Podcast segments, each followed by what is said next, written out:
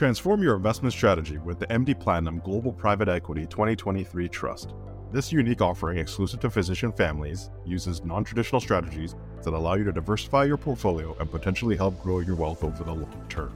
With access to institutional level private equity opportunities, this solution could be what you need to help you meet your financial goals. Learn more about this limited time opportunity at md.ca/slash private equity. Welcome, everyone, to episode 24 of the MD Market Watch podcast. I'm your host, Alex Chung, content manager with MD Financial Management. In this episode, we checked in with Vice President and Senior Portfolio Manager Craig Maddock and Portfolio Manager Mark Fairbairn on the state of things from an investment management standpoint. How markets have performed since the rocky start, the health of the global economy, what we expect to happen, and how we are preparing for that scenario, and much more. Please enjoy. Thanks for joining the podcast, Craig, Mark, markets are still down. Inflation and interest rates are still headlining the news. We've been making tactical portfolio adjustments, and the R word, recession, is starting to get kicked around a bit more often. Plenty to discuss. Looking forward to your thoughts. Thanks, Alex. Thanks, Alex. The last time we got together, Craig, we were talking about markets at all time highs, transitioning to a period of increased volatility. Since then, we've entered a pretty challenging period for markets. What's happened? What's caused this correction? Well, a myriad of events and conditions have led to the bear market we find ourselves in today. This continued volatility we've seen this year, which is a pullback in equities and in fixed income markets, is unique. It's very highly complex but connected series of events. Of course, the main culprit today is high inflation, but that didn't happen on its own. It was quite frankly fueled by excessively easy monetary policy. So think of that as low interest rates for years combined with the more recent global pandemic, one of which we're not quite out of the woods on yet, as physicians are acutely aware. And this pandemic led to a stay at home and or work from home culture, and that shifted our spending from services like food and entertainment to goods, cars, electronics, home furnishing, homes themselves, and of course, investments. Because people couldn't go to work and their demand for stuff to be made or shipped, you know, real ships and not just Amazon delivery people. Uh, that was going up significantly. And I'd say things got in a whack pretty quick. You had on top of that excessive fiscal spending. So $1.9 trillion was given out to US citizens to help them through the pandemic. It's pretty much no surprise that the price of most things have gone up and then quickly as the reopening demands have outpaced any reasonable supply. And that started to get to normal or some semblance of order right around the time that Russia decided to invade Ukraine. And since then, it's pretty much all fallen apart. So we've seen high response to inflation, which has been swift and severe.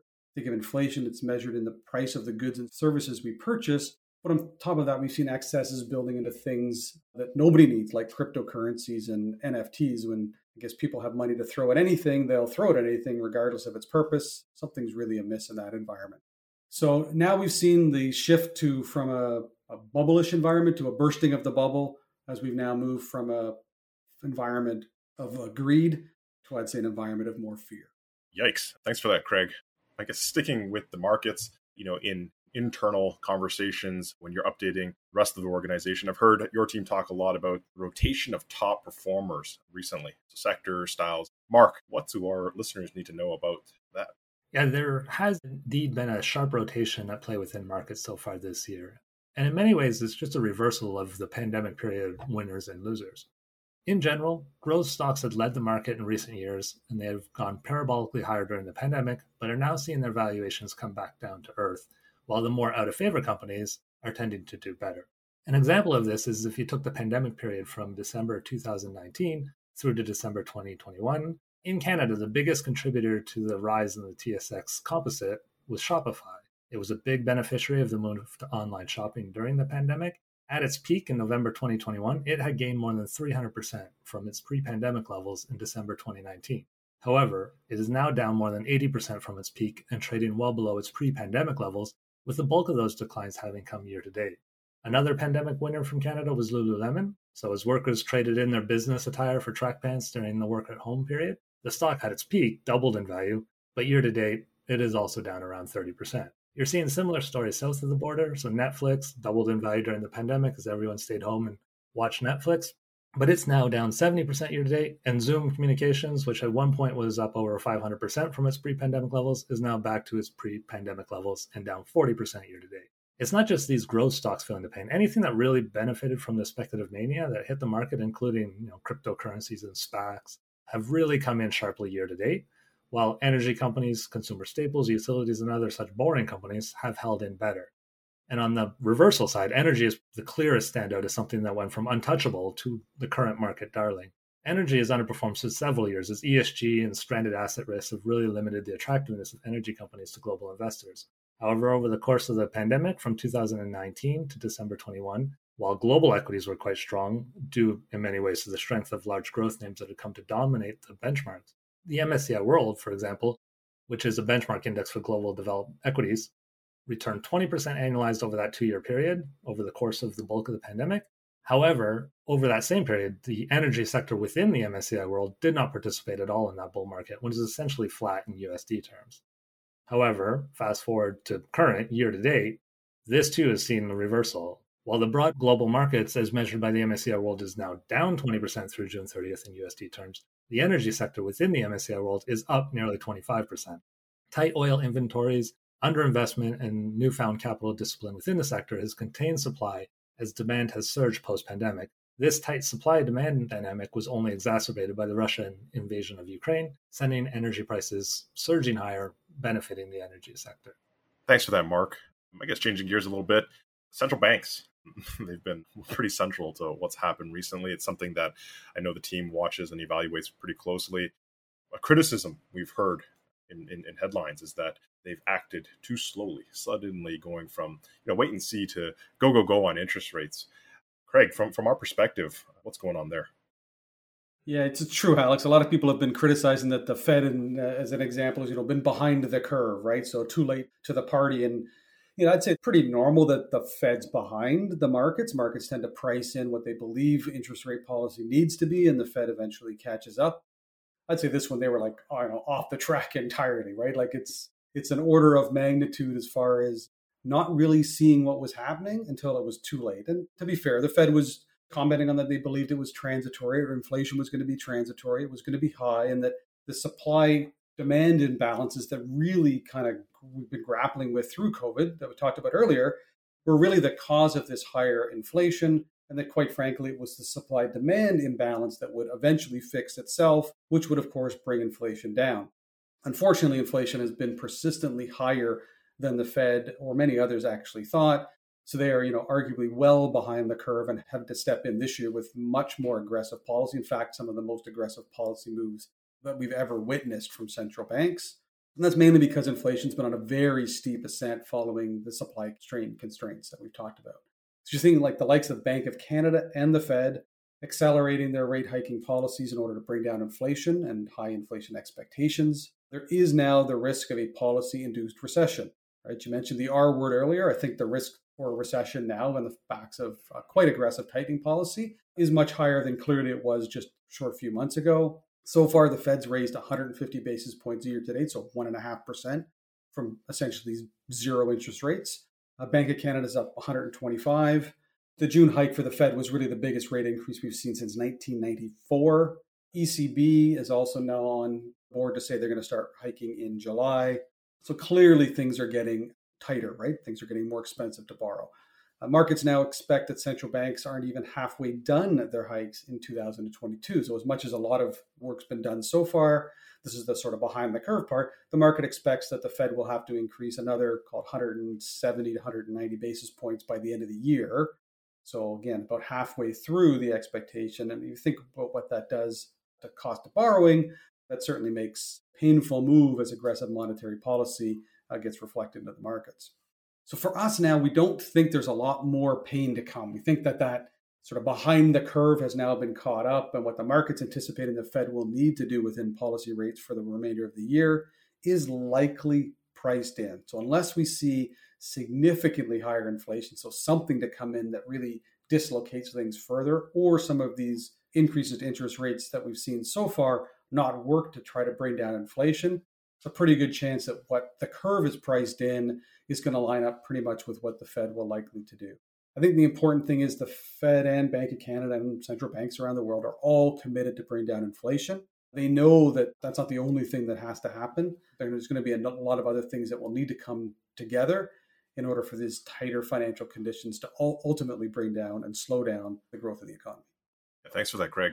Staying on the, the topic of central banks, seen Fed Chair Powell. He was recently quoted saying the U.S. economy is in strong shape. I'm just guessing, Mark, how do we feel about that statement based on what we've seen in our analysis? And what do you think about the broader global economy? Yeah, right now, the US economy on many metrics is in strong shape. The labor market is very tight, low unemployment rates. There's high numbers of job vacancies relative to job seekers. The ISM manufacturing survey level at 53, that's still consistent with growth. The services PMI is higher still at 55, reflecting the strong demand for travel and other such services.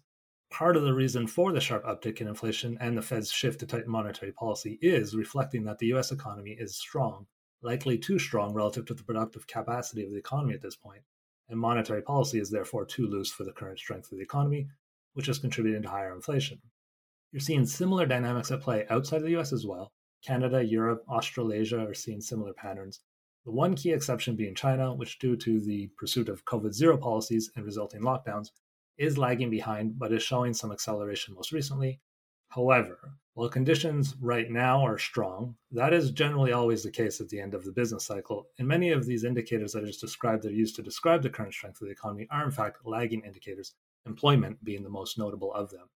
So when we look forward, financial conditions have already tightened considerably and are likely to tighten further, and the fiscal spending impulse or the rate of change in government spending is slowing. You have high energy prices, high inflation, that's eating into disposable incomes, it's going to you know weigh on demand of consumers and while business surveys still point to growth and are at strong levels, the trend in those surveys is down, and many of the leading components of those surveys, like new orders to inventory ratios, are signaling further deceleration. So, all told, while current conditions do look strong, it is the direction things are going that has us and markets, frankly, worried. All right. Uh, well, Craig, with all that in mind, I think we understand that absolute performance was was challenging in the second quarter, given the broad market performance. So I think it's important to focus on on the relative performance. So with that in mind, how did MD funds and portfolios do?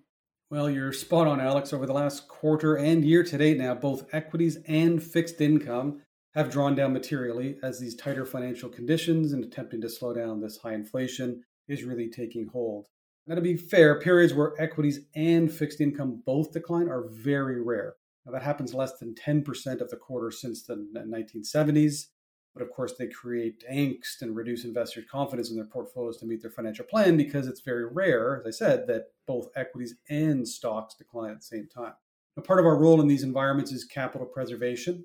And year to date, our most conservative fixed income oriented portfolios have performed well relative to benchmarks and added value coming from our both short duration positions within the domestic bond component, as well as our overall allocations within uh, corporate bonds. Relative to peers, the precision conservative portfolio would be top quartile year to date and over the last three months. And that ranks in the sixth percentile year to date. A similar defensive mandate, the MD Precision Balanced Income portfolio is ranked second quartile year to date.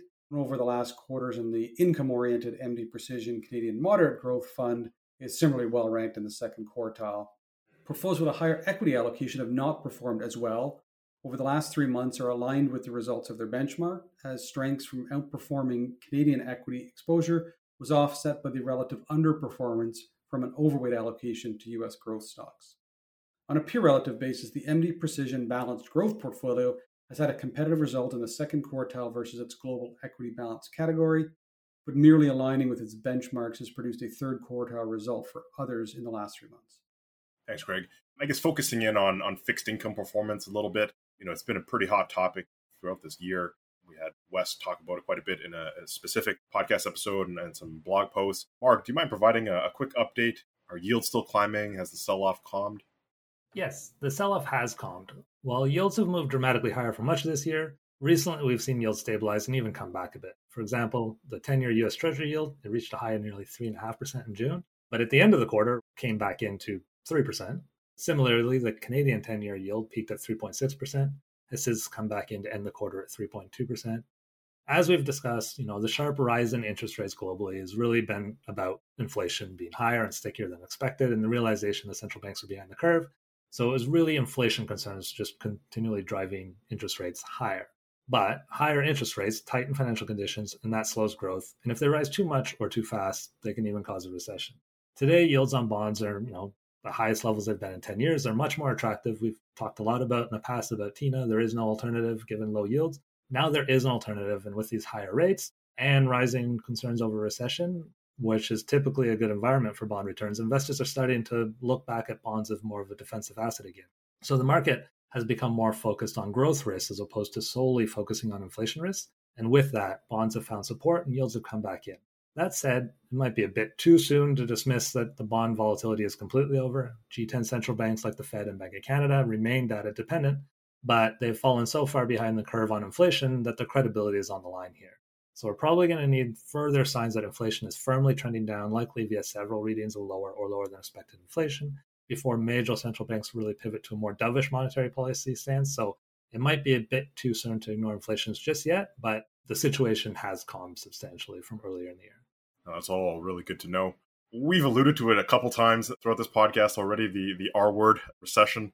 Craig, I think you, you pretty much answered it a little bit earlier, but let's be a little bit more obvious about it here. Is it coming? Is the bear market the base case now? Is it the most likely scenario? Yeah, I'd say we think the global economy is headed towards a a technical recession, Alex. That's two quarters of negative GDP growth. Same thing, two quarters of the world producing less stuff than previously. I think that's likely an outcome of this higher policy, right? So, no surprise. Higher response to high inflation is higher interest rates, tighter financial conditions. That just means the cost of money is more expensive. And that means companies and people will borrow less, spend less, have less to spend, and therefore demand less all those things would suggest that as a global economy, we need to produce less. And also, given the years of excesses, people aren't really mentally well prepared for an economic slowdown. We've been living off of very low interest rates for quite a while. It's produced all kinds of different outcomes, some of them a bit odd when you're kind of looking at them from the sidelines and wondering why people are doing those things. But I think now you're in this environment where the slowdown almost becomes this sort of self fulfilling prophecy where things get slower because the financial conditions are tighter. And in above that creates more cautious behavior, which creates more of a slowdown, which again just starts to feed on itself until eventually things grind not quite to a halt, but you know, slow down and, and we end up finding ourselves in a, a recession. Now, it's difficult to know exactly how investors are going to act against this backdrop. You know, will they you know, try to front run it and, you know, eventually all bad things come to an end, right? When you sort of think these bear markets don't last forever. But with this more expensive debt, the most recent negative performance, both in bonds and equities, you know, the highest risk assets getting just crushed. So basically, all the bubbles that were out there have kind of been burst. Maybe the one caveat being housing. I'd say we're definitely in for a more prolonged bear market. So bear market, think of that's typically again similar to a technical recession. A bear market's when markets are down 20%. But I think generally we're in an environment where the trend for risk assets and in particular equities is likely to be down with the headwinds of the basically the monetary policy response with, with higher interest rates. It's a pretty good chance that we're going to continue to face that headwind uh, for the foreseeable future. I think, however, the bigger question is so what? Or the what's an investor to do if the odds of a bear market or recession are higher today than they were several months ago? People don't like this, but the short answer is do nothing. I alluded to it a little bit earlier, but you know, bear markets do come to an end. They do end with the start of a new bull market. And if you went back through history, and even though bear markets can last months and in some cases years, the bull markets that follow tend to last for several years. And the outperformance in the bull market more than offsets the pain that you endure in the bear market. So clearly, if people have the right time horizon in mind, to stick with it is the best answer, and it's going to be able to serve them well. A lot of investors are going to be challenged right now, for instance, to add to their portfolio because of high inflation. So that high inflation means the cost of goods and services that you buy are higher. Your ability to have discretionary income or quite frankly savings are going to be challenged for a lot of individuals. Let's say our physician clients are very fortunate that most of them have sufficient income to withstand the higher inflation and continue to save or add to their investments during this downturn. And let's face it, bonds are cheaper today than they were several months ago. Stocks are cheaper than they were several months ago. It's a good time to buy. Not to say it couldn't get to be a better time to buy in the coming months, but clearly, if they were to continue to add to investments during this downturn, that's going to serve you very well for the long term. Yeah, well said, Craig. I think you know if you have that portfolio built for your goals on the right time horizon and then scaled to the right risk tolerance, you know, doing nothing makes makes a lot of sense. With that being said, it doesn't mean we're not doing anything. We've clearly gotten more defensive within our tactical portfolio adjustments. We've got a little bit more cash in our portfolios. We're now slightly underweight equities and fixed income. This could be a topic on its own for for a podcast discussing our tactical moves. But Mark, you know, if you don't mind, maybe you can provide some of those highlights of some of those changes we've made. Yeah, as Craig noted, so we do see a rising risk of a downturn and recession, and this has led us to become more defensive in our positioning. So, as you noted, we're moved to be modestly underweight equities. That's the most impactful shift that you'll have at the total portfolio level in terms of controlling the overall volatility. But we've also shored up our defensiveness elsewhere within the portfolios. So we've added to our positions to longer term fixed income in our bond pools, as well as the MDPIM Global Tactical Opportunities Pool, we have trimmed our exposure to riskier fixed income investments like high yield bonds in favor of government bonds. Within our relative equities, we have underweighted European equities, seen at the most risk of stagflation and the geopolitical risk. And we're also underweight emerging market equities, a typically more volatile asset class that doesn't typically do well in recessions. Finally, within our currency strategies, we have eliminated our long positions in higher carry emerging market countries and have moved to add exposures to safe haven currencies that tend to hold up better in recessions, such as the US dollar, the Swiss franc, and the Japanese yen. However, while our view is that we are entering a period of economic weakness and contraction, we don't see it being a particular deep or prolonged recession, as Craig alluded to. That, together with the declines that we've experienced here today, keep us going max defensiveness in our positioning, as we recognize the market has discounted a fair amount of bad news already.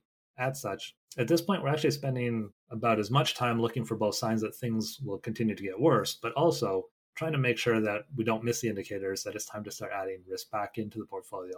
Because if nothing else, when your equities go up over time, if you're underweight equities over time, that's a losing trade. So you have to be very cognizant of being aware of, you know, when it's the time to to no longer be scared and to start dipping back into the portfolios and ensuring you're there to capture the the long term return on equities yeah, opportunities are always out there, and I feel great that, that we're always looking for them. With that, thank you both. It was very insightful to hear about all the happenings throughout the quarter, how MD portfolios have performed, and, and where things are likely headed. On behalf of our listeners, Craig Mark, really appreciate your time and effort. It's always a pleasure. Oh, no problem at all, Alex. You're welcome.